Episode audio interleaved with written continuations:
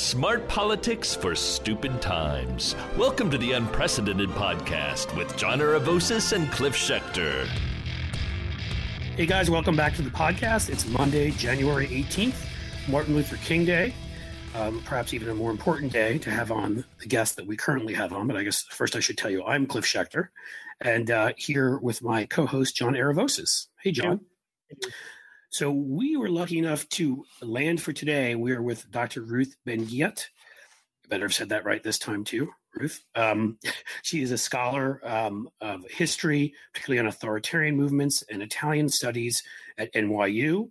Um, Ruth also wrote a book that came out in November of last year, kind of an important time, called Strong Men, which is probably the first, no, probably is the first book to put Donald Trump in perspective uh, of comparing strongmen over the last century or two. Um, you'll hear a lot of the other names that will sound familiar to you and where he falls in. Um, uh, Ruth also writes uh, regularly for CNN and other outlets on authoritarianism, fascism, strongmen, and all that fun stuff we've gotten to experience over the past four years. Um, thanks for being here. Thanks for having me on. Our pleasure. Um, so why don't we just jump right into it? You wrote a great book in strongmen and you you obviously did a comparison of strongmen and we've talked about that on this show because uh, my background was in history too until i didn't write that that dissertation i should have written. Um, but um, you know whether it's comparing him to idi amin or pinochet or mussolini um, where would you put donald trump on the list of or, and maybe similarities to to which of these other uh, despotic leaders so what I what I thought the reason I wrote the book was um, first I thought it was time to to look back on a century of how authoritarianism changed from the fascist years up through the age of military coups up to today. Because today you know it works differently. They come in through elections and then they have to manipulate elections to stay there. And we've seen how, how that happened in our country. Right. and of course i also wrote it as an american who was very um, worried about what was going on uh, in our own country. So, you know, Trump is he he uses all of the kind of toolkit of the authoritarian playbook, as I call it, corruption and propaganda, incitements to violence, um, the myth of national greatness. And it's it was absolutely extraordinary to me the extent to which his personality and his aspirations matched those of past rulers, even though the outcome's the same. We don't have like one party fascist dictatorship anymore, but his aspirations and the people he admires, like Putin and Erdogan, are, are all authoritarian. They're not democratic. Right. Did you foresee, because of that, what was coming at the Capitol? A lot of us, I'll just frame that question. A lot of us figured, you know, yes, he would love to to you know, to, to be the despotic strongman in this country. But, you know, it seemed to me he had accepted, I mean, he's never fully understood what he accepts and doesn't, but at least it seemed like he accepted the reality that that wasn't going to happen. So he would just complain and raise money off of it and always say the stabbed in the back myth kind of thing, you know, that he had been robbed. I, but I guess a lot of us didn't really think what happened at the Capitol would happen. Did you kind of expect that?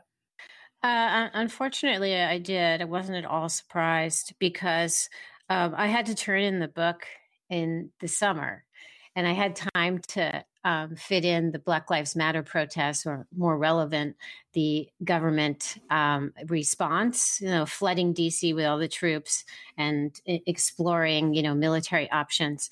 Um, but I, you know, I the last thing I wrote about Trump uh, is that he would not be leaving office quietly, and that he would.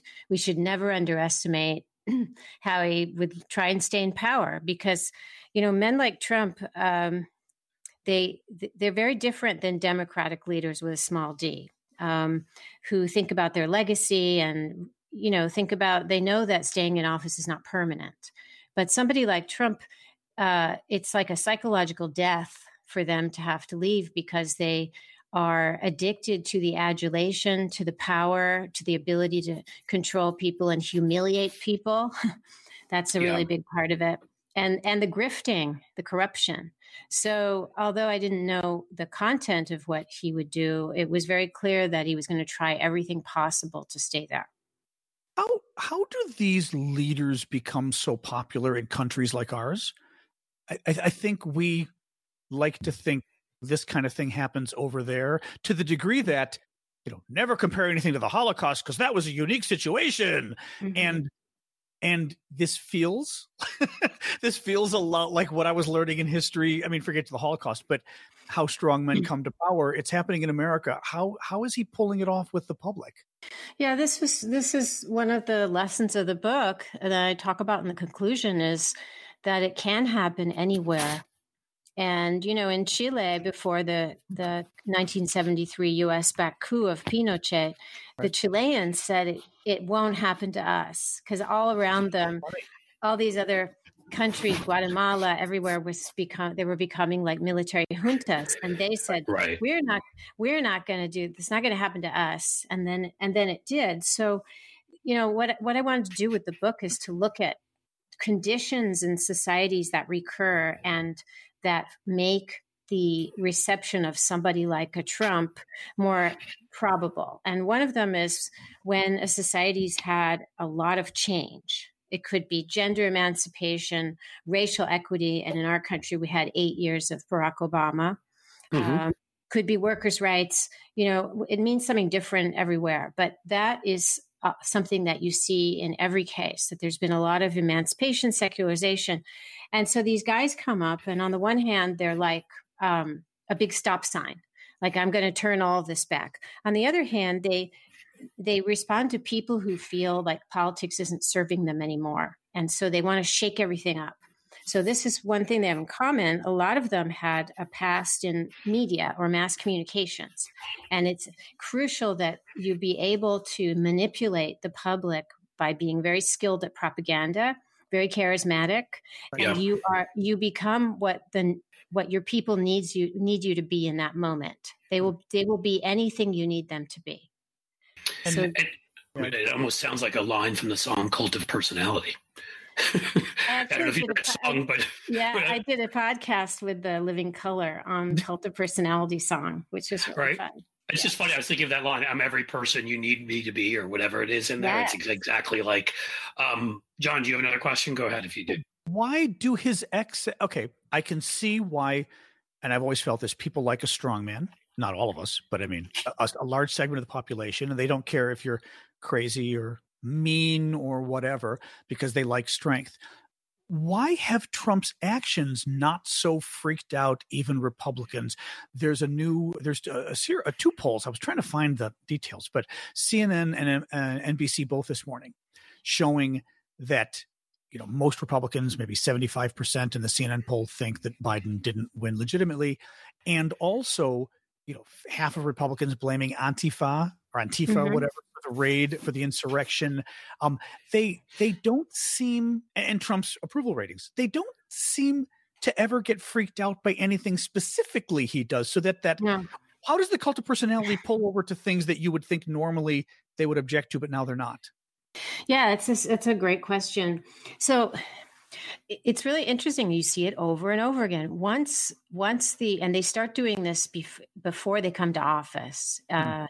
uh, uh, they they start bonding with the people they tell the people what they want to hear they make themselves into what is needed and what is lacking in the culture at that time so greatness um, so they and, and once people um, bond to them and believe in them they will believe anything they say. They want to believe anything they say.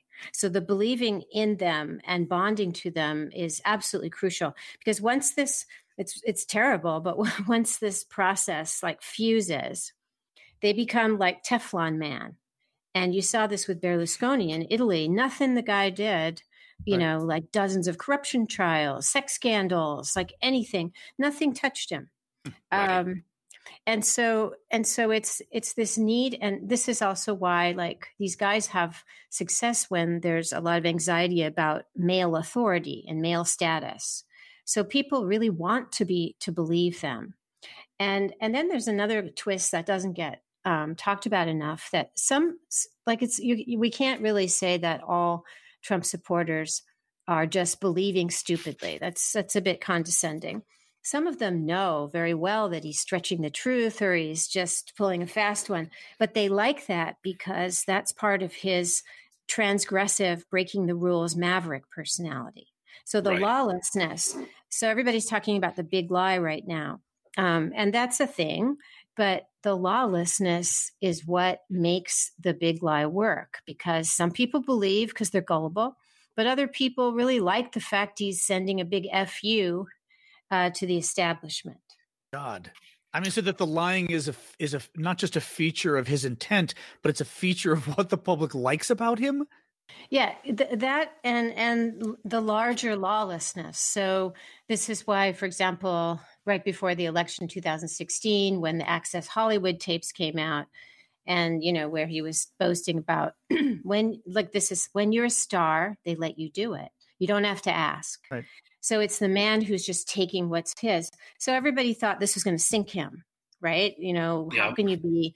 But instead, it made him more popular because there's this glamour of lawlessness. So I, I write about that in the book a lot. In fact, I added a corruption chapter um, and worked, did a lot of research to add that chapter because it's really key. This macho lawlessness is is very important, and I think people like Lindsey Graham and William Barr in our country get they got very energized by having somebody who let them break the rules. I think Yeah, that's it- part. It's interesting you say that. It, it kind of makes me think about the cowboy myth in this country, right? Of like the Mhm. strong man who doesn't, you know, he doesn't follow the rules and goes out west and conquers the barbarians and whoever they may be. You know that. that- I mean, and, and those myths exist in other countries too. Um, so that you know, it's almost like, and we obviously we, there's a lot of movies that glamorize the mob, for example. You know, those that rise above and just say it feels a little Nietzschean, in, in fact, that are just you know they're not the rules aren't there for them, and that strength that he's infused with. Uh, so combined Yeah. with that, I'm sorry, go ahead. No, well, the the Western thing, um, when he said, and this was like the huge red flag for me, when he said in January 2016, I could shoot someone on Fifth Avenue. This immediately, because you know Fifth Avenue is his turf. It's like his in the Western, you know, like they each have their turf. Mhm. Um, that's his turf, Fifth Avenue. That's where Trump International is, and he's been playing on that kind of narrative, that genre. Um, but when I, I remember saying, writing about this, because I, I started writing about Trump in 2015 for CNN, and I wrote something about this Western and the lawlessness, and people, it was too early, and people didn't really get it, and they thought I was just weird and, and, and over over analyzing. Um, I'm sorry, I'm not laughing at you. I'm laughing at people No, thinking you're weird for doing like your expertise. it was too early. Well, there, there's. It was too early for people to hear this. They didn't. And this is this. I do want to say that in, in our country, we've never. We've never had a dictatorship, or uh, certainly our democracy is actually quite young if you think about equal voting rights. But we've never had experience of national d- dictatorship. So all people know is democracy. So they really don't have another frame. They didn't have the right frame to look at Trump. What Um, is the best historical comparison then? Because this is one of the points that I've raised a lot in the past is people get upset anything you the raid on the Capitol, an insurrection is not an insurrection. A coup, it's not a coup. Like everything we bring up, the problem is since it hasn't happened in American history and fascism, we went abroad to fight fascism. We didn't Mhm. fight it at home. We find any comparison to be absurd. What is the correct comparison for who Trump is? Can I throw in one quick thing, John? I just Yeah. want to, I think it's important to mention that Yeah. We've never had it nationally, but I do think one could argue that in the South, um, certainly there that it was fascism and there were governments overthrown. I just to me it seems Yeah, like there never has been a national sort of and the way it was portrayed by the Dunning School and the folks back then was that it was all all positive. So I don't think we've ever understood. And you can tell me I'm completely Yeah. wrong, Ruth, about that. But it's sort of like we've never understood what this is because we've never reckoned with it um, and talked about it in that way. Yeah. Yeah. Yeah, I agree. I agree with that. Um, and uh, I think that like there isn't one person who Trump channels. What's really scary, and the reason I don't actually call Trump a fascist. Everybody's always trying to get me to call him a fascist. Um, I've had like fights with Mehdi Hasan on this on air with, the, but, because oh, I, do it on this podcast for the first time, so we can say we got you. To. Well, no, I'm here's kidding, the thing. He's it's it's actually um, oh. what could be you could think what could be scarier than fascism, but he's actually something larger. He's an authoritarian because he takes stuff. He definitely takes many things from the fascist period. And there's a reason people compare him to Mussolini, right? I mean, Mussolini and not Hitler is the better comparison because Mussolini was a prime minister for three years in a di- in a democracy, and then he declared dictatorship because he was he was fingered in an investigation. So he he the first dictatorship in history, in modern history, was to get out of going to jail for a corruption investigation. But so Trump, yeah. So Trump does the the propaganda, the lying, right. the leader cult, definitely, and all the way he uses his body. That's why people, you know, think he's like Mussolini. But he also takes like, look what he's done since he lost the election. So he investigated like military intervention, and look at all the stuff in the summer where you flooded, he flooded. So that's like more like the age of military coups. Like and then he's also like emulating people who aren't fascists, like Erdogan in Turkey and and Xi in China and Putin, of course. Um, so what he's trying to do is like he really channels the entire history of authoritarianism. And one of the things I, I hadn't realized till I did the research for the book is the people around him this is just really scary, have decades of experience in wrecking democracies. So Roger Stone and Paul Manafort had a lobby, uh, they had a lobbying firm, and they worked for Mobutu in the Congo, who's in my book, who's very interesting. They worked for Ferdinand Marcos in the Philippines to like oversee his fraudulent election. Hmm. So it's way bigger than fascism. That's that's the sad part of it it's sort of a whole history of authoritarianism, and these guys bring it, and right, and, and yeah, and I mean, and not to mention, you know, but I think out loud, Seb Gorka, who obviously that was more sort of fa- fascism, but obviously it ties to the kind of the the old what Nazi party in Hungary that had changed their name and kind of rebranded slightly. Um, he seems to have a lot of people around him that understand this stuff. Do you he think does. so? Yeah, yeah, yeah. Do you think with him? So it's more worth saying because obviously he's not he's ignorant. He doesn't study history. It's it's always seemed like you know conventionally he's not very smart, but he seems to have this animal instinct for mm-hmm. knowing what brings out the worst. You know, to, to, to sort of win over whatever crowd it is he's talking to in the moment. Is, right. it, would, would that be a way of an accurate way of portraying him? And is that an accurate way of portraying other figures like him? Or do they just have this animal? Because you brought up charisma. Do they mm-hmm. just have this sort of instinct to know how to appeal to large groups? They do. Uh, and bringing out, I'm glad you said that phrase, bringing out the worst. In fact, one of the last things I say in the book is that they, they, they make people be their worst selves. Um, right because they make them complicit. I mean, people are already pretty bad who would who would conspire with him, but they make them even worse because they legitimate lawlessness and nothing's off the table. Tra- treason, anything can go. And so this is kind of this is why it's so scary when I realize that Trump has exactly the same personality as as all these other guys. He's amoral. He'll partner with anyone. Um, right. The ends justify the means you know winning is all that matters uh, and these are this is a mentality that leads to destruction you know so what you're saying is we probably shouldn't continue to give him security briefings after he's president is that what you're saying I think so. John, and I'm have... not like we're not out of the we're no. we're not point. it's not done yet.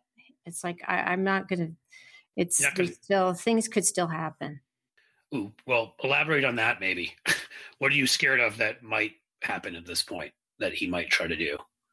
Um, he, he's you know I, I, I think that January when he said that January sixth was a uh, uh, he made that speech on the 7th hmm. which was supposed to be you know where he actually said you know i love you and all this. But he said our journey is just beginning. And uh, it was interesting that there were yesterday there were supposed to be all these marches armed marches on state capitals. And i don't think that that there were some, but it wasn't a huge thing.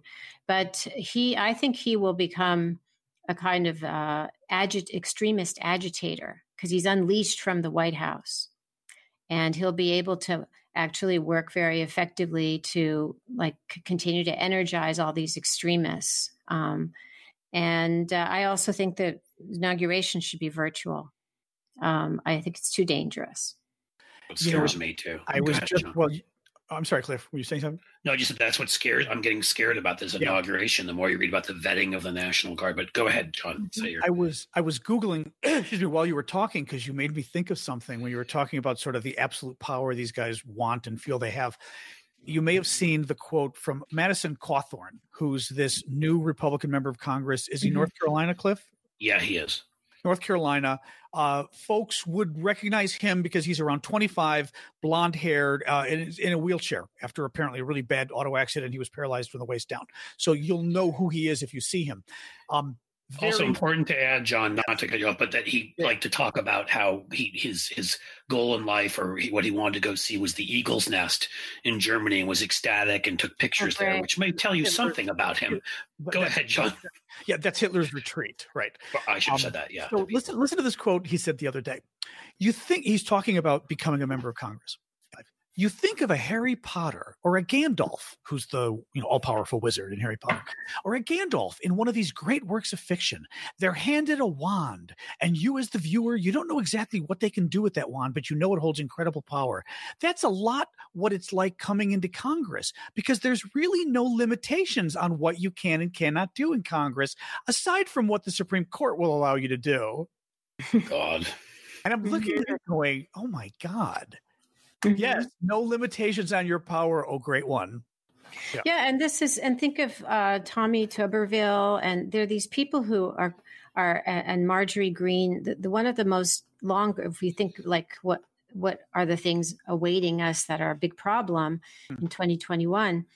Uh, you know, the Trump era legitimized this extremism, and now these people are in our government and they are um, they have a profound ignorance of history, which wouldn't necessarily matter, except they seem to like the most. Um, you know, they like Hitler. Some of them, um, and and they. That's right. One of the one of the yeah, one of them even gave him a shout out, didn't she? In her, uh, yeah, yeah. Like Hitler was right about some things. Sorry, I just. So these no, these are really important. Like they're they're each one of them. You could say, oh, okay, she was just joking, but there's too many of these people. So between the QAnon and the neo Nazis and people who just don't recognize rule of law, hmm. uh, like this Madison person, uh, who also um, they they're not interested in democracy. They're not interested in um, ethic, public ethics, and rule of law. It's a waste of time. And so, this very immature, like I'm just going to have all this power. You know, where did they get that from Trump? Yeah. I mean, Trump's all about like, you know, how many think about the number of times we heard him say stuff like when he when he had a meeting with Xi, he came China, he came away from that saying, "Ah, oh, he's president for life. He can stay there." And and how many times so we, yeah, remember those stupid ads. Each one of these things can seem like a joke. Like he had the Trump Trump uh, organization or the campaign had this ad where it was like Trump 2024, Trump 2030, Trump, right. and so it would be Trump forever. Right. But this is really his vision of like he deserves to be there forever. Um, what, what, do we do to de-Trumpify the nation? And not even de-Trumpify may even be too vague of a term. How do we? We have now been radicalized. The polls show, as I said, seventy-five percent of Republicans think Biden didn't legitimately win. What has to happen to turn this around? Um, I'm, you know, one one optimistic uh, thing, perhaps overly optimistic, is that although there is a big core of Trump voters who will are just gone right now, they're just lost to the cult of Trump. I do think there were other people who voted for Trump who um, maybe are not like enamored of him, but they believed that Biden would be socialist apocalypse right?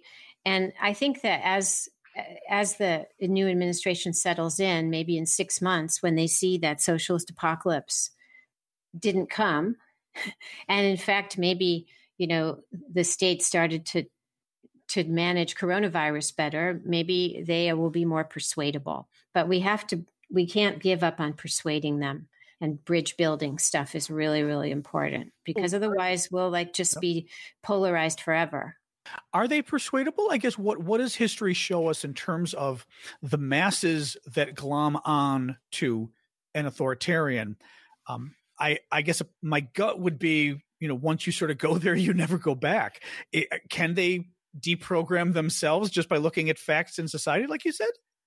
Well, the the reason that those that again the fascist um, references are not are not so good is because there in one party states you don't have any opposition you have no independent media nothing okay. and one of the reasons we we we've had a really interesting civics lesson for the last 4 years because all the stuff that these guys do normally you don't get to hear about it except from people who fled into exile or somebody like Alexei Navalny in, right. in, in Russia, right? And then they keep being put in prison or poisoned. But we got to see all this because of the tell-all books, the leaks, the right. because he didn't actually wreck, you know, he didn't ruin uh, the free press. So, so that will continue on. Um, a lot will decide what Fox News decides to will be about what Fox News decides to do. Um, are they, you know, they they they're actually. I know fewer people want to watch them right now, but they're a big factor. So I think some of these people will be persuadable because there's always a group of people who were situational voters um, who were just scared. It was Trump or nothing. Um, and maybe they will see that that uh, the post-Trump is not indeed the end of everything. Let me not devil's advocate you, but throw a follow up on that, which is Fox News started to get better in the last few months. Uh, a lot of us think maybe it was you know Dominion lawsuits, the uh, mm-hmm. Uh, Seth Rich lawsuit, a lot of these lawsuits that scared them, or maybe they saw the handwriting on the wall and saw Trump was wasn't going to get reelected. But Fox News got a little better, and all it earned Fox was competition from OAN and Newsmax, and a lot of their audience leaving. And you even see uh, during the protest videos, they're showing some TV in Congress with Fox News on it, and this woman is like, you know, pinching the heads of the Fox hosts, you know, saying, "Get away, get away." I, I, so in that case, I mean, very anecdotal, of course, here, but but clearly there's been this turn away from Fox. Oh no, Fox isn't telling the truth. Fox has betrayed us and become liberal. Mm-hmm. But I, can I say something quickly, John? The thing is, and I'll, I want Ruth to answer it too. I, I, think Fox is still unique in that Fox has been given this sort of mainstream media credibility. People mention it alongside of MSNBC, CNN, and Fox. You know, alongside of NBC, CBS. I, I, it's not to say people still won't get it from OAN and, and, these others. It's just to me they've always been uniquely dangerous in their ability to mainstream some of this stuff. But let me let's well, let, and let and but there's my question for Ruth though. But and are they uniquely qualified for deprogramming people? I'll keep using that analogy, mm-hmm. or or will people just now say, "Oh, you've now changed the message. I don't agree with you, so obviously you're now part of the enemy too." Um, I don't think they're uniquely qualified, but what we do know is that propaganda uh, and also and thus uh, deprogramming works through repetition. Um, That's funny. That's fine. Yeah, and and this is why Trump was extreme. People say Trump was lazy, but he worked really hard at at repeating up to hundred tweets a day. Satur- and it also works through saturation. Um, you hear the same messages and different on different media and stuff, and he did that too. That's so funny. I think yeah. if if yeah, Fox, yeah, go ahead. No, no, just it's something Cliff and I talk about on the show a lot for the last couple of years because we're both uh, you know political elections marketing experts and we are always talking about repeat your message, repeat it, repeat it, mm-hmm. repeat it. And on our side, we uh, Democratic side, we often feel like that doesn't happen. It's kind of the oh, I put out a yeah. press release. I put out. A, I had a client tell me that once years ago. Oh, we put out a press release on that. I'm like, yeah. no, it's. And what's the message tomorrow and the next day, and the next day, and the Republicans get that. Trump certainly gets it. Well, one of the most uh, interesting things I read that when I was doing my research on for the book about the how Trump won in 2016 was an article by Andrew Marantz in the New Yorker where he looked at this e-commerce model that Brad Parscale used. How and he got somebody he had a quote saying we could have been selling sneakers, but we were selling Trump, and they had 66 million uh, separate uh, ads that they placed on Facebook, each one slightly varying the same message. Um, Hillary Clinton campaign had 65,000. So they wow. were playing a different game, totally different game. This and so the scale of what Trump did coming into office, and then once he had Twitter and et cetera, we, no one had done that before. And he does. He comes from marketing. Right. So I think I think that um, some of this nefarious expertise can be used um, to uh, start um, giving a counter message, and I think it's you know it doesn't doesn't always work. And again, these are these are not like Nazi denazification didn't work at first. And again, it's not a good analogy because there wasn't any opposition media, but people thought it was just lies. Uh, but eventually, uh, it it affected some people. But they when they mean, sorry, I don't mean to interrupt you, but you mean lies like when they were telling them what atrocities the German troops yeah. did, people didn't believe it. At first, they didn't, and then over time, it it worked more. And they also had programs in schools and stuff. But it has to be subtle. It has to be repeated and subtle because if you hit people over the head and make them feel guilty and bad, then right. they na- human nature just doesn't want to. They get defensive then, and, yeah, and they don't. It's, I, I, think it's interesting because you know, I mean, it's not the same thing as as you said as denazification because we haven't been in the all control of Trump and Trump talking points and all that. But with the amount of media they do have, I mean, we just saw some study that disinformation went down online seventy three percent after yeah, they took away amazing. Trump's Twitter and uh, right. So and some of the other guys, right, Steve Bannon, whatever. So I mean, here's the thing, and I bring this up a lot, but this seems even more relevant with you here you know, do we have a responsibility then? Not, this isn't to me about the First Amendment, right? We have exceptions, child pornography, inciting riot, these kinds of things. You know, Germany doesn't allow Nazi symbols. You go to prison for that, or you certainly can get charged for that. Uh, you know, can can we effectively? Does it make sense for us to do some of these things and say, look, we're allowing too much, and there have to be some limits, even under free speech, to what people can say and do and, and lie about, frankly, to a wider audience. Yeah, well, I think like lies, that's just you know lies. Uh, lies shouldn't be. They're not good for anybody. Um, incitement to violence is not good for anybody. Um, I actually have. I couldn't believe I found this in in a German um, picture archive. I have a, a, a picture in the book of a poster of Hitler when you know Hitler was trying to um, get into power for like a whole decade in the 20s, and he was kind of seen as a loser and a maniac, and nobody wanted to publish Mein Kampf, and he was crappy inciting, artist too. Yes, exactly. Sorry, I couldn't help myself. Go ahead. he he was um, inciting violence, obviously, and this was after his failed putsch, and he'd been in prison. So he had a German states at the local level had a speaking ban he wasn't allowed to speak in public. Mm. And during that time, the Nazi Party uh, made a poster with him with his mouth taped shut, taped shut. So he became like the silenced truth teller, the cancel culture victim. Right. And I put that in my book because, like, you know, this is not new stuff. The right wing is always complaining about being canceled. But then what happens when you no longer cancel them? And uh, he convinced the German states that he was going to abide by the law. They put the speaking ban off, and then look what happened. Um, no. So I think we do have to have some lying, incitement to violence, um, harm to people, uh, inciting harm to others. Those are just right. some basic civic. If we care about democracy, these are some basic protecting truth. Um, you know, discouraging violence. Those are just basic principles. Thank you for saying that, considering I've asked so many people on this show, and most will just say First Amendment, First Amendment. The only thing that you know counters speech is more speech, and and I, and I want to be like, that's you know, talk to people in Rwanda about that. You know, I mean, uh, you know, sometimes speech gets eight hundred thousand people killed.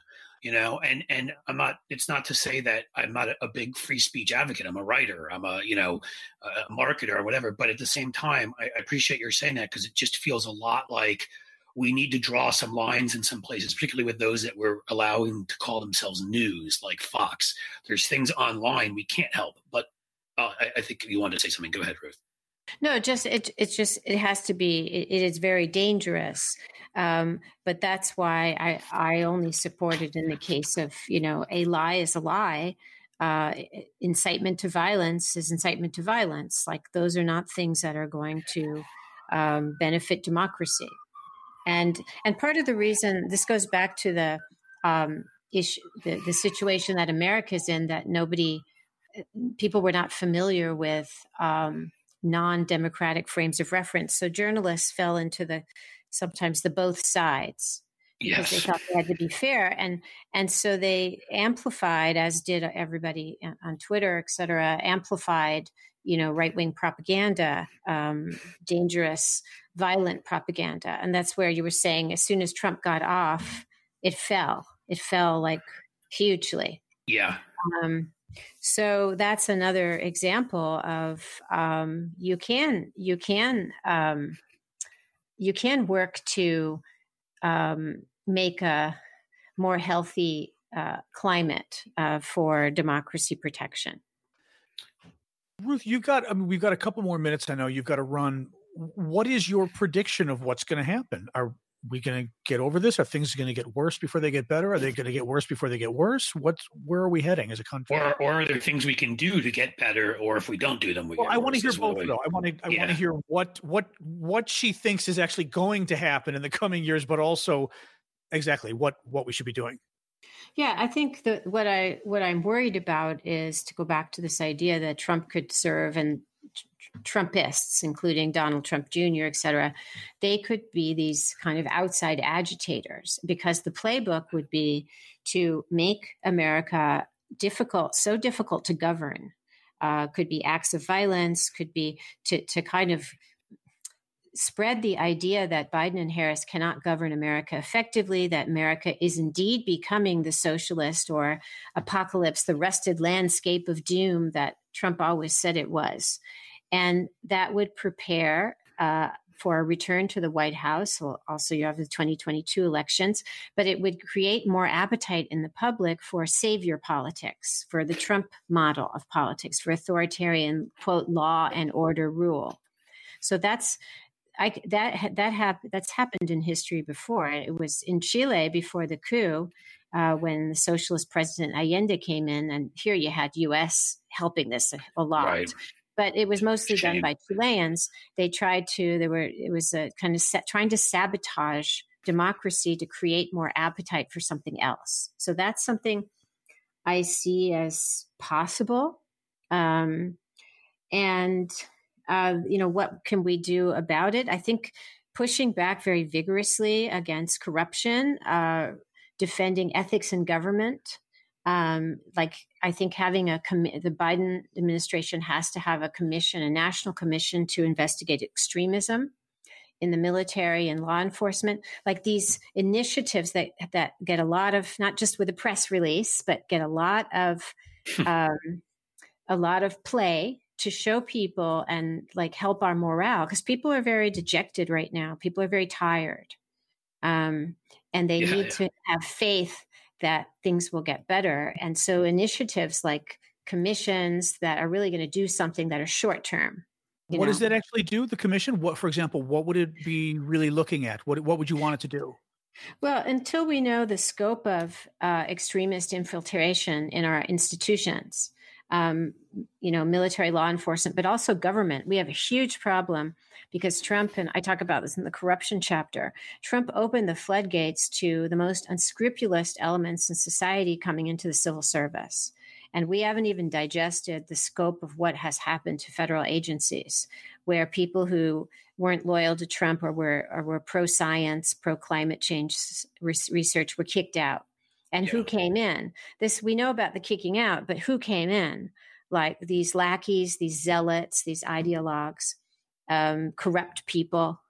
So those some of those are probably extremists. So we need to investigate and figure out what the scope of the problem is. Right, um, and they're showing this. I don't mean to interrupt, but like you're seeing these videos now going around that folks have been taking, you know, and we knew this was out there, but you'll see some of the National Guard or you'll see police or whatever with these 3% badges or these QAnon. I mean, like that is very frightening stuff. And I, I think this is a hugely important initiative you're bringing up to, to find out, you know, how this recruitment happened, how they got into these positions. And because clearly a lot of these guys marched on the Capitol. They're like members of police departments and, you know, and various uh, governments around the, the country. Yeah, and I and I it's already happening, but I predict that the Republicans are just going to kind of try and write out of history and erase what happened on January 6th because the problem is yeah. Trump Trump is an out of control reckless person and he kind of like ruined the party and by party I don't mean the political party I mean like the you know he he ruined the celebration uh, or he, because he took the gloves off and he showed too clearly what was at the core of the Republican Party. He's not genteel. Right. So they're angry at him for that. And they're going to try and I predict kind of just like Mike Pence already started to do when he said, Oh, we're the only administration that didn't have a war. Well, you didn't have a war, but you had you had like something that never happened before, you know, like it was like a coup, a, a coup attempt. So, so that's that's I worry about that. That they're going to have like this narrative that to they don't really want to explain why it happened, and so they're just going to try and like bury it. Right. And now, a word from our sponsor. It's the start of a brand new year, and if you're planning on making a fresh start for yourself in 2021, this is your time to shine. You might try reading a new book, getting more exercise, or even trying to change up your luck. Maybe you're changing up your look and not your lock. Plexaderm, I sound like Donald Trump. Plexaderm can be the key to a refreshed new look for the new year by taking years off of your appearance, and all it takes is 10 minutes. Plexaderm is a clinically studied serum that gives your appearance the right kind of changes, visibly reduced wrinkles, fine lines, and even under eye bags in minutes. Plexaderm even works on laugh lines, number 11s, and crow's feet. Take up to 10 years off your appearance in less than 10 minutes. The results will last for hours, so you can take the next steps to reaching your resolutions confident that you'll look your best the whole time. Even better, Plexaderm doesn't involve any visits to a surgeon, and it's cheaper than a new gym membership. You can try a six pack application for just 14 $14.95 with free shipping when you visit buyplx.com slash voices or call 800-685-1292 and say the code voices. This order also comes with free shipping and a 30-day money-back guarantee. Make those wrinkles, lines, and under-eye bags disappear with Plexaderm. Visit B-U-Y-P-L-X, that's buyplex.com slash voices or call 800 685 1292 and say code voices at checkout. And now back to our show. Not to mention they've been agitating for war with Iran. They just haven't, Iran hasn't responded. Um, I mean, it's not yeah. like they haven't been trying. Um, let me, maybe one more question and I'll, I'll let you go. I, I'm interested, you know, we've seen Hawley and Cruz and some of these characters. And I think, you know, if you're looking for a future fascist on the right or authoritarian leader, I feel like they each lack, you brought up Trump's charisma, the fact that he just breaks through walls and he's that, that television personality. Cruz comes off as this sort of sniveling, nobody likes him. Hawley comes off as such an Ivy Leaguer. Um, the one that I'm most concerned about, if anybody's going to, you know, is I don't think is being talked about as much. If someone would continue the kind of Trump you know cosplay kind of whatever is Dan Crenshaw who's mm-hmm. got the he's got the, the patch on his eye he's got the background at, you know mm-hmm. the military tough guy navy seal you did you see that horrendously just just cringy video he he made he's made a couple of them where he's the only one who can save us from the the leftists in Georgia and so they yeah. filmed a, a literally a B movie video of him parachuting in he seems to have all of the shamelessness, the kind of grungy charisma, the I don't know what you want to call it. He's the one I worry about the most. And I was wondering if you had taken a look at these characters and thought about who we might have to worry most about next. I think you're right. Uh, I have been asked that before, but I hadn't. Uh, you're when I now you mentioned Crenshaw. I think you're right. Yeah, because because it's very hard to have this. Because Trump was also unusual because he came in already as a supposed billionaire tycoon, as you know, with with models uh, as his wives and all of this glamour. Um, right. But you're right. Um, Crenshaw could be somebody, but who who could be a contender in that way. But I also think that the Democratic Party will need stars of its own, people who are electrifying, people who, and they have many of them. Um, they just, you know, we'll see if they'll be able to rise up to being a presidential candidate um, somebody who makes people dream.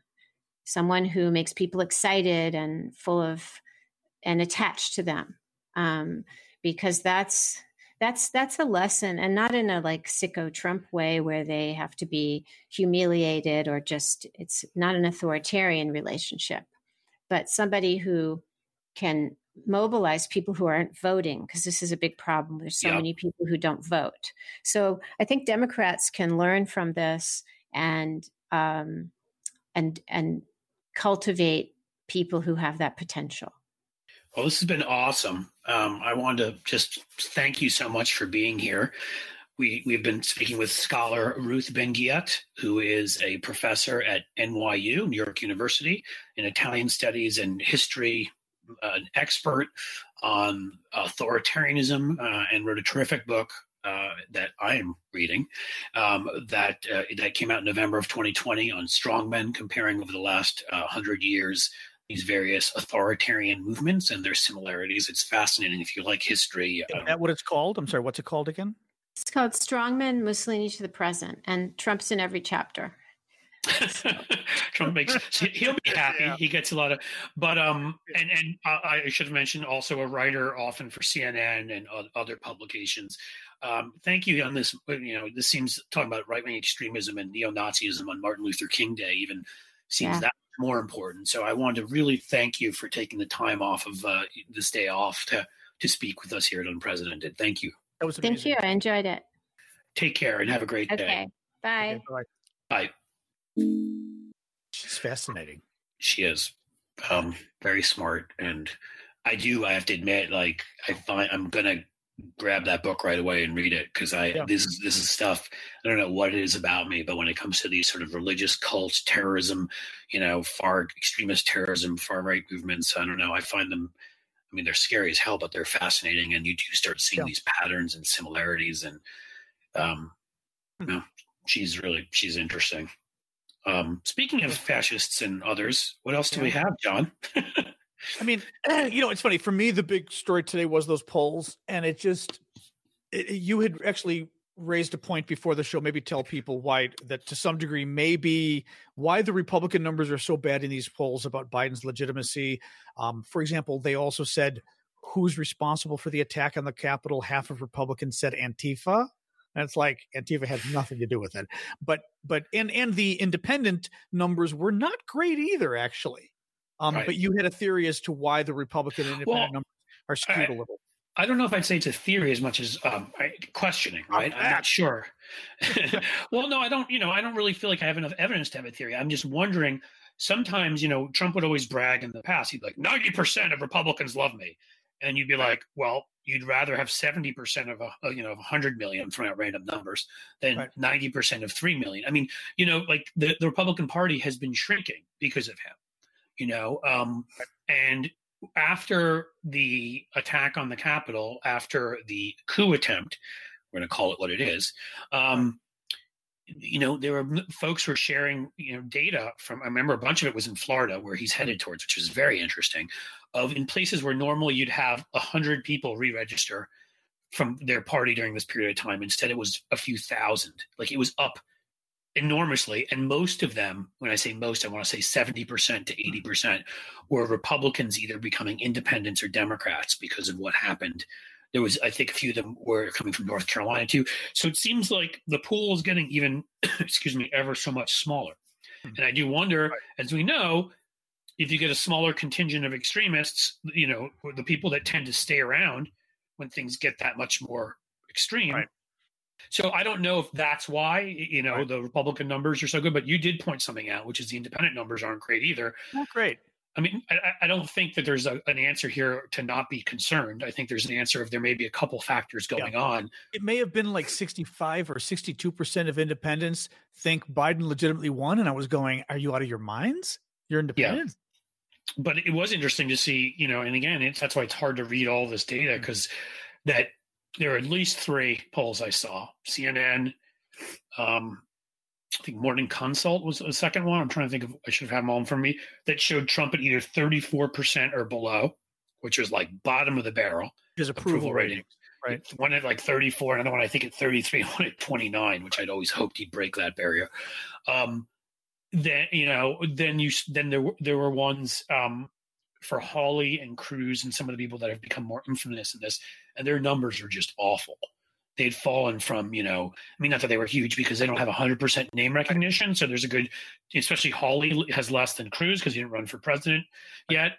But, you know, their numbers were they're two to one negative. Like they'd have, they'd be, you know, their unfavorables like 40 and their favorables like 17 or, you know, so yeah. it seems some price has been paid, but, but so I think that there's data you could, you know, uh, there's data that you can look at as both positive and data you can look at as negative. Yeah. I don't know. But I think the point that Ruth made, which is hugely important, is, you know, w- w- we need to keep doing what we're doing, or it's not us, but what Twitter has done and others, which is limiting extreme voices yeah. um, and taking them out of, of sharing disinformation. Um, I brought to you off you know, before we came on, Will Bunch, who we've had on before, great columnist for the Philadelphia Inquirer, wrote a column on what he thought we should do, and he brought up the realistic point that we're not going to throw 139 members out of Congress. It's you know the ones that voted for sedition. It's not going to happen.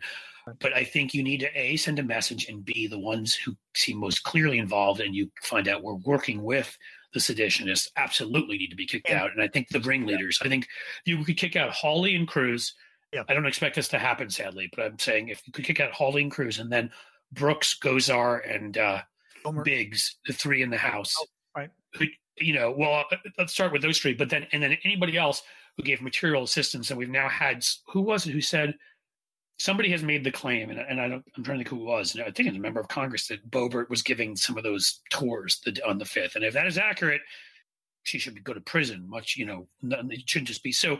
Anybody like that has to be kicked out. We kicked out twelve, I think, members of Congress who refused to accept Abraham Lincoln when he was elected as oh, president. That's interesting. So it's this is this is not without precedent. It's been done, um, and I think that's an. I think you just have to send that message. But the, the other part that Will Bunch brought up, I think, was just as important, because again, we need to have a common national story. We used to, and the, and the right has destroyed it by trying to to separate and divide. Um, that what is, a, what is a common national story that, that, democracy that we all we all were we, you know that we were this country founded based upon pilgrims and others leaving and searching for religious freedom, freedom of speech, and that we came together and and while you there know, were mistakes along the way, we always worked towards a more perfect union, and that that is the aspiration of America that we're all in this together and that we all uh, i'll just finish this yeah. quickly and say that that will said that a truth and reconciliation commission which is what helped bring south africa together after they got rid of apartheid and tried to have a common national story and it worked really well there like frighteningly well in terms of what you would have expected like impressively well so i mean ironically though i think a lot of the things you just mentioned are things that I might agree with you on, but a lot of people on the left wouldn't word. I think, if anything, the right the person. I mean, my God, the pilgrims,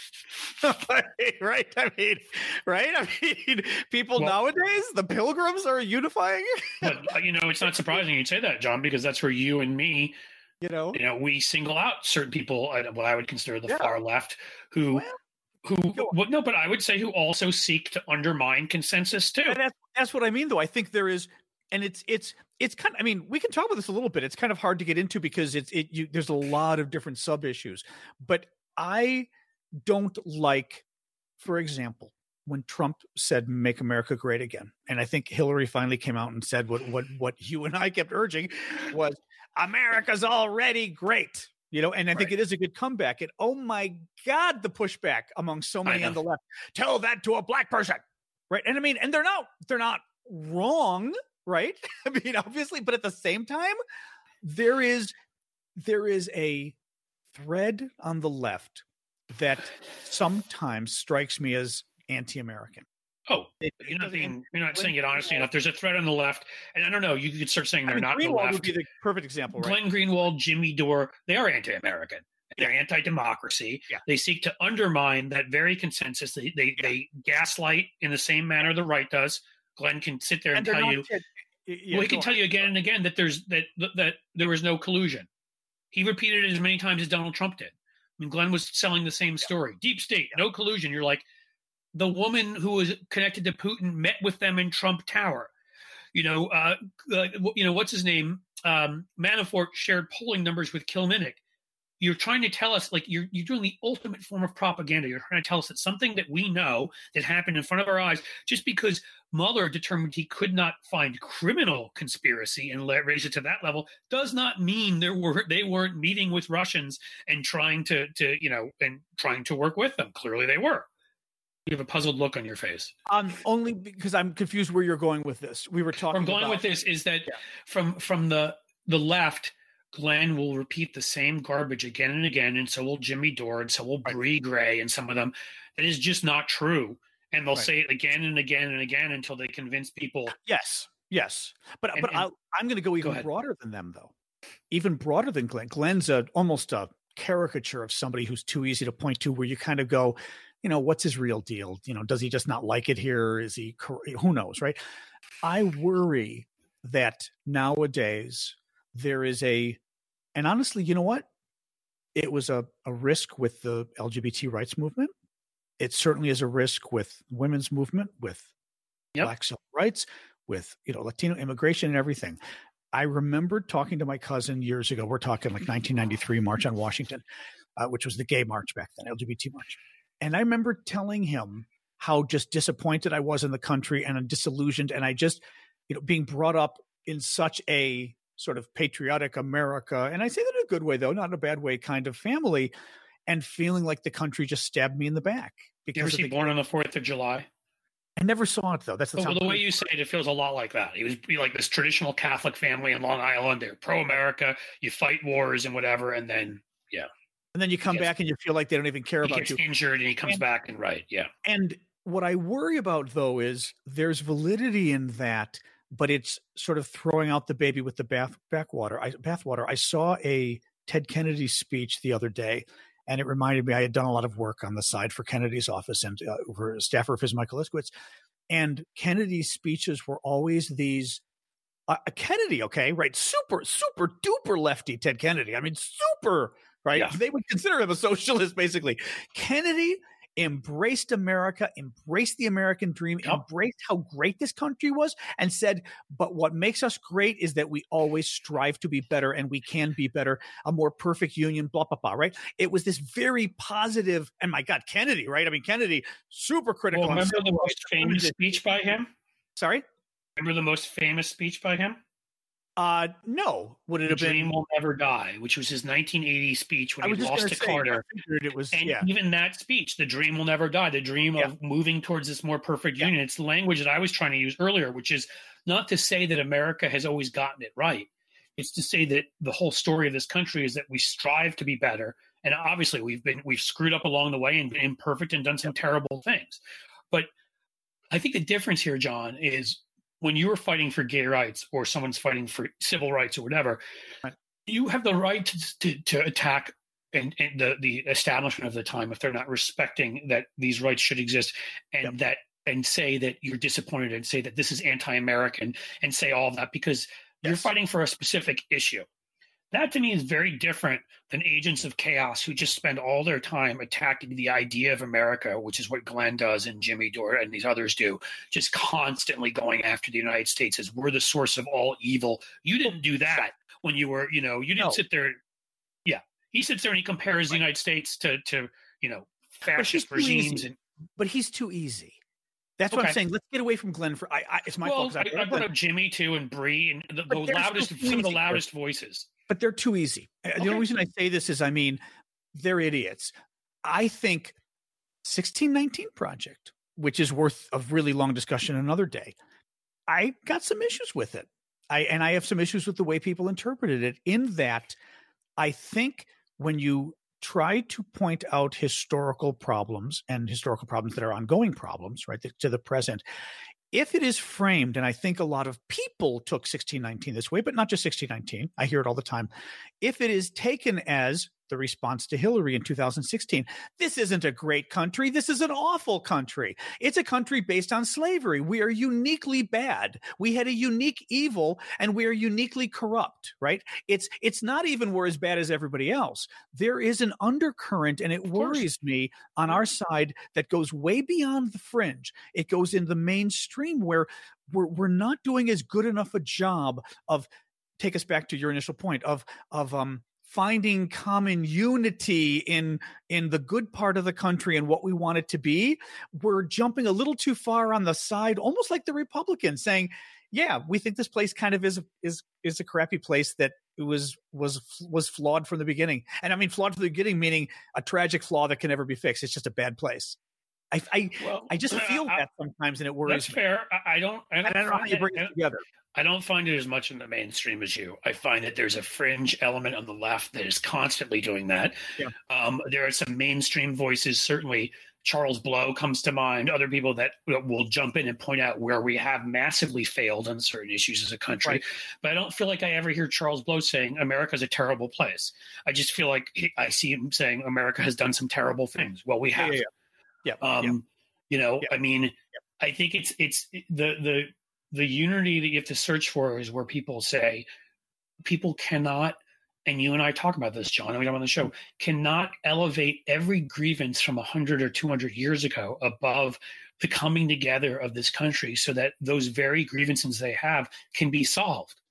The point is, if you're always screaming about what happened 150 years ago, you know, like should Andrew Jackson um, be taken off, you know, money and should he be statues? I, I agree. I think he should. I think you have to have nuance in all this. But he was right. a mass murderer.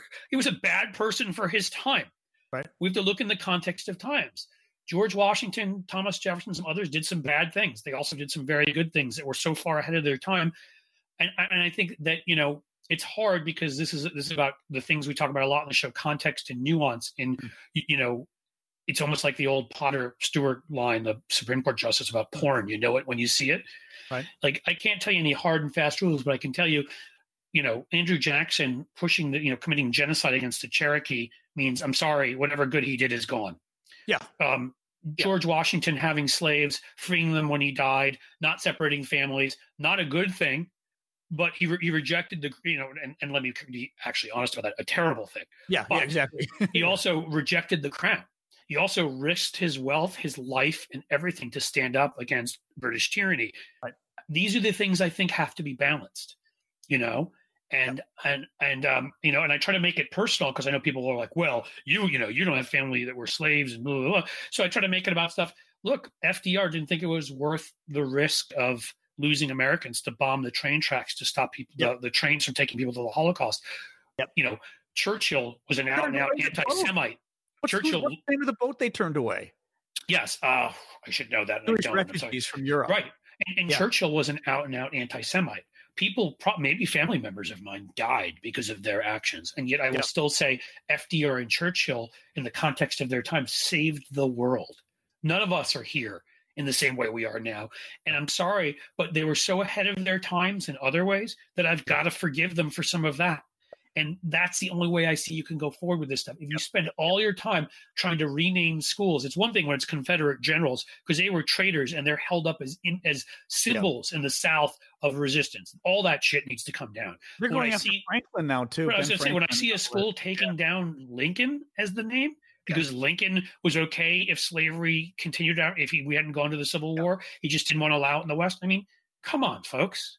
Like, eye on the ball here you know and okay, so i'm not saying but that's a good example cliff what you just brought up about lincoln. I guess that's kind of what i'm getting to is there's there's a more mainstream than just greenwald and brianna greyjoy uh, a message out there about that you know we are it, it almost is that we're rotten to the core and it, it worries me. There's certain precincts not, on the left, and it tends to be in the most left wing cities at this point, whatever, or oh, not even Twitter. cities, left wing parts. Well, yeah, I was going to say, first of all, ignore Twitter because that's not the real world. Yeah, no, Second, no, no, true, fair enough. Left wing, you know, parts of of of left wing cities, and, and I'm sorry, but I guess that's what I'm saying is and I've said this from the beginning, my belief is in liberal democracy. It's in science, it's in progress, it's in reason, it's in post enlightenment principles and John Locke. And uh, I could, you know, sorry, I'm, i get into this stuff, Tom Paine and the rest. So right. if, if, not you know if you're gonna if you're gonna obsess over renaming a school from abraham lincoln who's one of the heroes of this republic even yeah. if he had warts and all then we can't have a common story and so i'm going to stand up and i'm going to say no you're wrong and i'm going to argue with you right again, it's the it, Ted Kennedy messaging. People go look at his speeches, and it's it's interesting how it even i mean at the time it even shocked me because i was thinking god ted kennedy he's got to be you know angry about everything and they were these uplifting america can be better it will be better we are a better country we right. are you know we are the land of the free we can change things and you know it's and i don't disagree with them either i mean i'll certainly say lgbt rights we've well, it, ta- it took 250 years but you know we've we've been able to work within the system and change things meaning meaning we weren't wholesale thrown in jail by the government forever. and I, actually, know, I'll say I, you didn't think you were. Sorry, go on. You know, say it's important. You said you you've said yourself, hmm. you know, that you never thought we would get to the point where gay marriage or oh. marriage equality was universal in this country in 2015. Now, I didn't granted, think we'd have it in my lifetime. History can go backwards, and yeah. we now have a, a, pretty ugly Supreme Court. Although, even if that Supreme Court were, were you know, opinions have changed so much that even if that Supreme Court were to allow it, my guess is it wouldn't happen in more than a half dozen to to ten states, and that's still terrible. Don't get me wrong, yeah. but you know, I, I, but look at what happened with with working within the system, challenging the system sometimes as you did, but working within it largely, having an inside outside strategy, and what the the LGBTQ community yep. from from when Bill Clinton was elected in '92 through 2015. Look at the changes in one generation that took place; they're incredible. Yeah, yeah. Well, um, look at look at Obama getting elected twice. I always right. point that out to people. I said, first time, call it a fluke, whatever. But the second time he got reelected, that's major progress for. And you won't find that, by the way, in any other democracy where a minority what? on the level of African Americans have been elected. Find it. He's, he's oh, I mean, it he's, he's, it would be like the African American population is what twelve percent of the country. Find yeah. that in any well, democracy. And, and, I would say it's uh, the most reviled minority uh, or the most oppressed Sadly. minority historically, yes. whatever word you want to use. So in France, it would be like an Algerian. Algerians. President. That's what I was thinking. Okay, France, right? Use Indian in uh, the United Kingdom. Yeah, you know? and, and, although they have, they have uh, is he, I think London. Indian, isn't he? The London, the mayor. Yes, he's, that's I, still the mayor of London, not the ah, prime minister of the country. Which is pretty amazing, actually. Yeah. It is. I'm, I'm, and I'm proud of London for that. He seems yeah. terrific. But my he's point is good. still, yeah. he doesn't run the entire country. It's just the point I'm making. Yeah, yeah. And so, so I think that, that you have to take it within context of we have some major steps forward at time and some major steps backward. That's the, the history of progress, the arc bending towards justice and everything that Martin Luther King said. You know, I, I there are times to challenge the system. There are times to challenge the consensus. Yep. I'm not saying people shouldn't. I have, you have. Yep. But what I loved about, you know, to bring up somebody not quite as famous as Teddy Kennedy, I'll said my piece here. Mm-hmm. There's this guy named John Aravosis. Mm-hmm. And when you were fighting for gay rights, John, you purposely appropriated the American flag and named oh, your yeah. blog America Blog because you realized the power of those symbols for for moving. And I always thought that was a brilliant, you know, tactic strategy, if you want to call that of yours. And I still think you can challenge from the outside and say this consensus you have on whatever this issue is, workers' rights, war and peace, is bullshit while still not saying all of America is terrible and we should throw out everything because of our history, but just saying you're wrong right now. The consensus is wrong right. right now. We need to get back to American principles. And I'm sorry. You know, that's that's that's an excellent point. You're right because what this is you're, you're making me even have more insight into Kennedy's words because what you're saying is what I'm asking for isn't anathema. It's not socialist. It is ultimately the core of the American principles we all agree to is treating each other equally, is not letting people slip through the cracks, whatever, you know, social safety net, whatever you want to say. Read the but, Constitution, right? I mean, we didn't right. follow it, but it was all in there. Right. Actually, you know what? Tranquility, public welfare, or general yeah. welfare was the, you know, all mm-hmm. these things. And you know what? That's why the other guys call it socialism in part is because they're trying to say it's un-American. It's literally this foreign idea and a foreign idea from crazy people who who ran dictatorships. It's not an American idea, right? Any you name it, fifteen dollar minimum wage, whatever thing they call socialism, but it's they're trying to make it foreign and we need to make it domestic American. That's correct. our proposal. I'll, tell you, really, you the way you did what you did with America Blog when I was yeah. fighting, you know, on, on, as more on the front lines. I'm still in the. I had the, the, flag next, as our logo at the beginning. I know, I loved it. when yeah. I was in the front lines fighting more on uh, around 2009 to 2014 fighting for for gun safety. Yeah. The thing I always brought up that I could not stand, you talk about messaging on our side, Hmm. was I was like, guys, we're sitting there, we're letting them appropriate the Constitution and take this bastardized version of the Second Amendment that any historian right. or anybody understands will tell you never existed. well-regulated militia. If you can read, uh, it's pretty easy. And I'm like, right there in the preamble of the Constitution, we're t- the, the most important principles are the general welfare and domestic tranquility, which we can't have if there's guns in everybody's hands. I'm like, why are we not using the Constitution to ju- to, to argue for? Right. And I right. always would, and I would never anybody echoing me. I'm like, come on, that is right. not only right. We are the constitutionalists. We're the consensus. Yeah. We're the people who are, yeah. you know, and, and that is that is how I've always believed. Yeah. you can you, you best accomplish. Actually, Cliff, you know what's funny? You're right. Your argument would be, "You're damn right. I defend the Second Amendment." Right, right, because you have no that. idea. You have no idea what the Second right. Amendment actually says. I mean, that's why when Democrats repeat, really I, you know, I'm, I'm in favor of the Second Amendment. I'm like, stop saying that.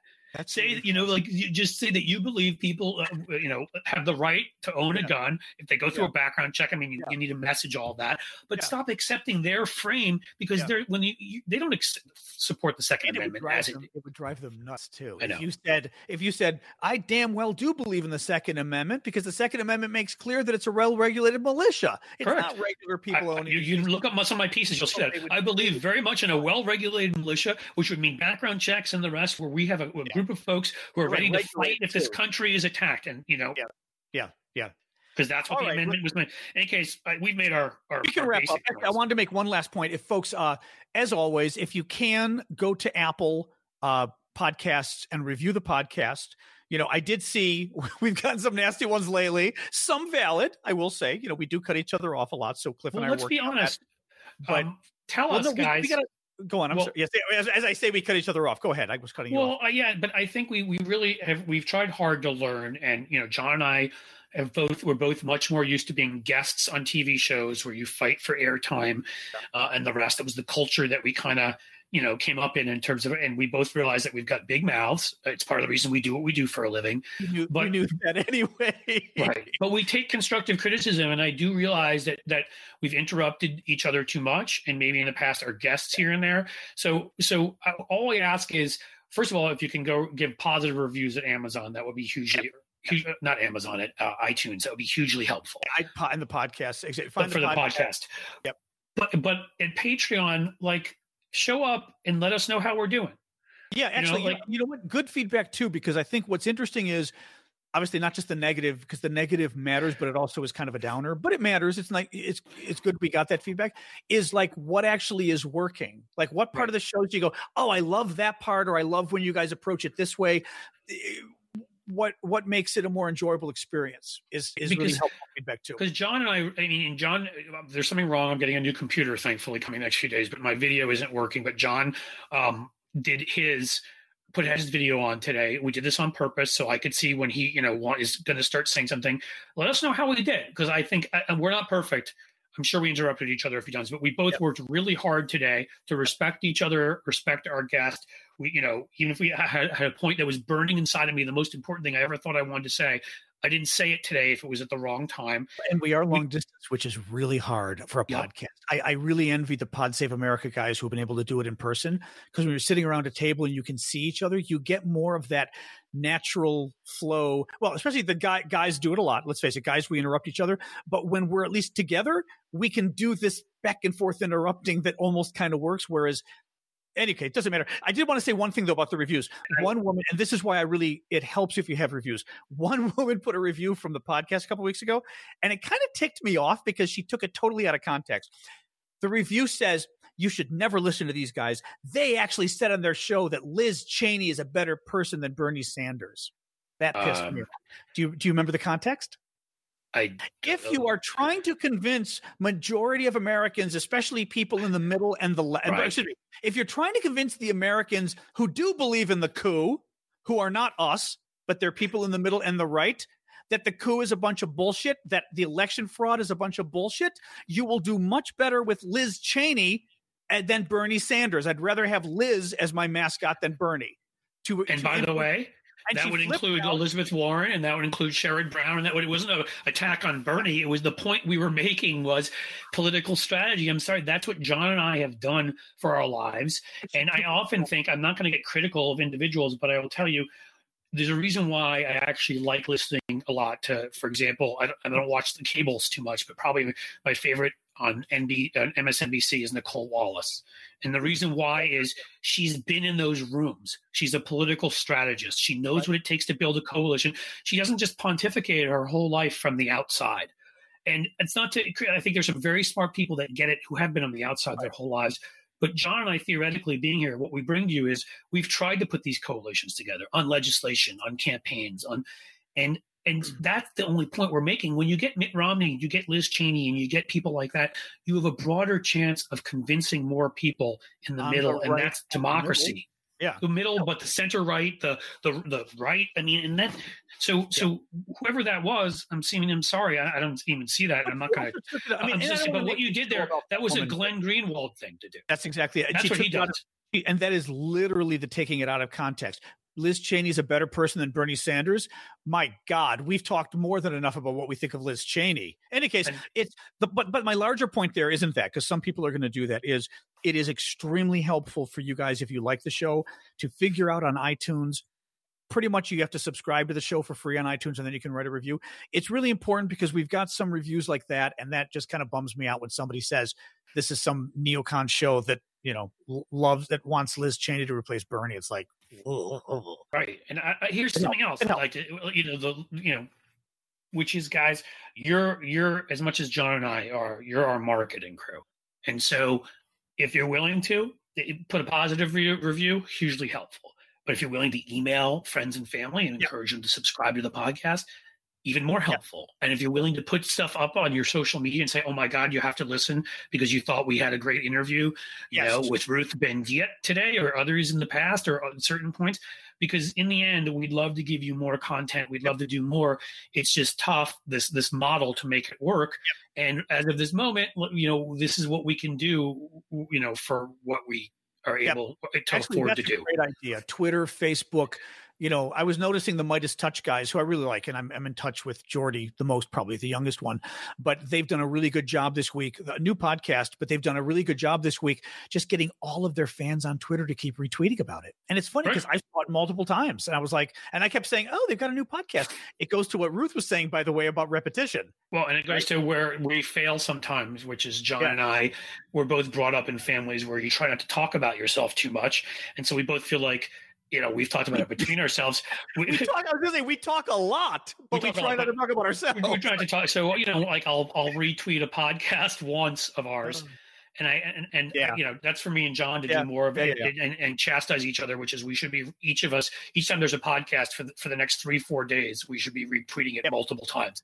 In any case, you get case, point. She was absolutely amazing, though. That blew my mind. I, I really. God, that she's just so good. And you know, I like slow, thoughtful guests because yep. they make me slow down too. she just, you know, she's and so it's just easy to understand her points good. and her. So I'm really glad we had her yeah, on, and um, we've got others we're talking to. We're you know we want to bring back some oldies but goodies, uh, but we also have some new folks we're trying to bring on. So. Yeah. Hopefully, you know. Well, you we'll know keep... who I realized, by the way, and I'm going to throw this out because if we don't get her, we don't get her.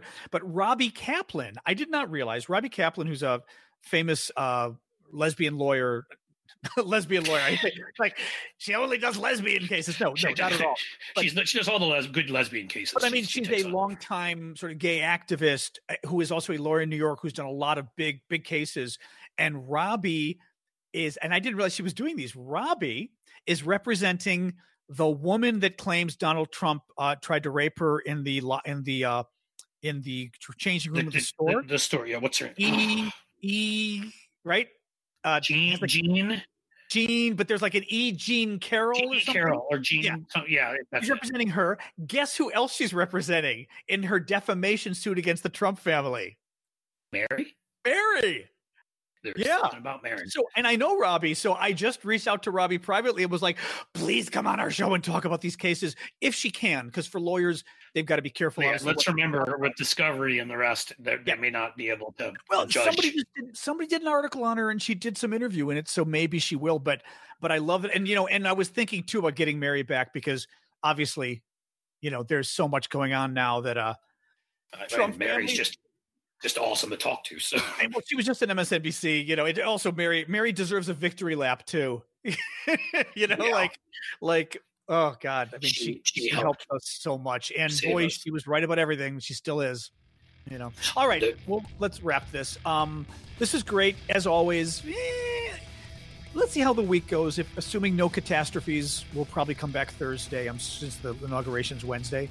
Yeah, Unless I think really bad happens, we'll check in and maybe I come don't even want to think about that, but let's think about positive things and maybe having a celebratory tone on Thursday. And maybe we'll see if we can get someone to join us to discuss some of these things. I, have, Yes. I, I have an idea for someone I think might be interesting. I'll talk to you about offline, John. All right, guys. Then we'll see you this later this week. Take care, guys. And now, a word from our sponsor. Unfortunately, infection rates and hospitalizations for COVID are at all time highs. While we're nearing the finish line for this brutal epidemic, getting there means staying safe. For the foreseeable future, respirator masks are really our only best protection other than getting the vaccine. Unfortunately, the huge demand and limited supply of respirators means we are flooded with fakes and counterfeits that do almost nothing. Right now, the newdealshop.com has FDA authorized KN95 respirator masks with anti fraud labeling on every single package that can be verified right on the manufacturer's website. They're tested in the United States by the NPPTL and provide the most significant level of protection. These respirator masks are in stock in the US and ship immediately for free. Go to thenewdealshop.com now and get verified, authenticated, FDA authorized KN95 masks shipped immediately to your home or business. That's thenewdealshop.com, thenewdealshop.com.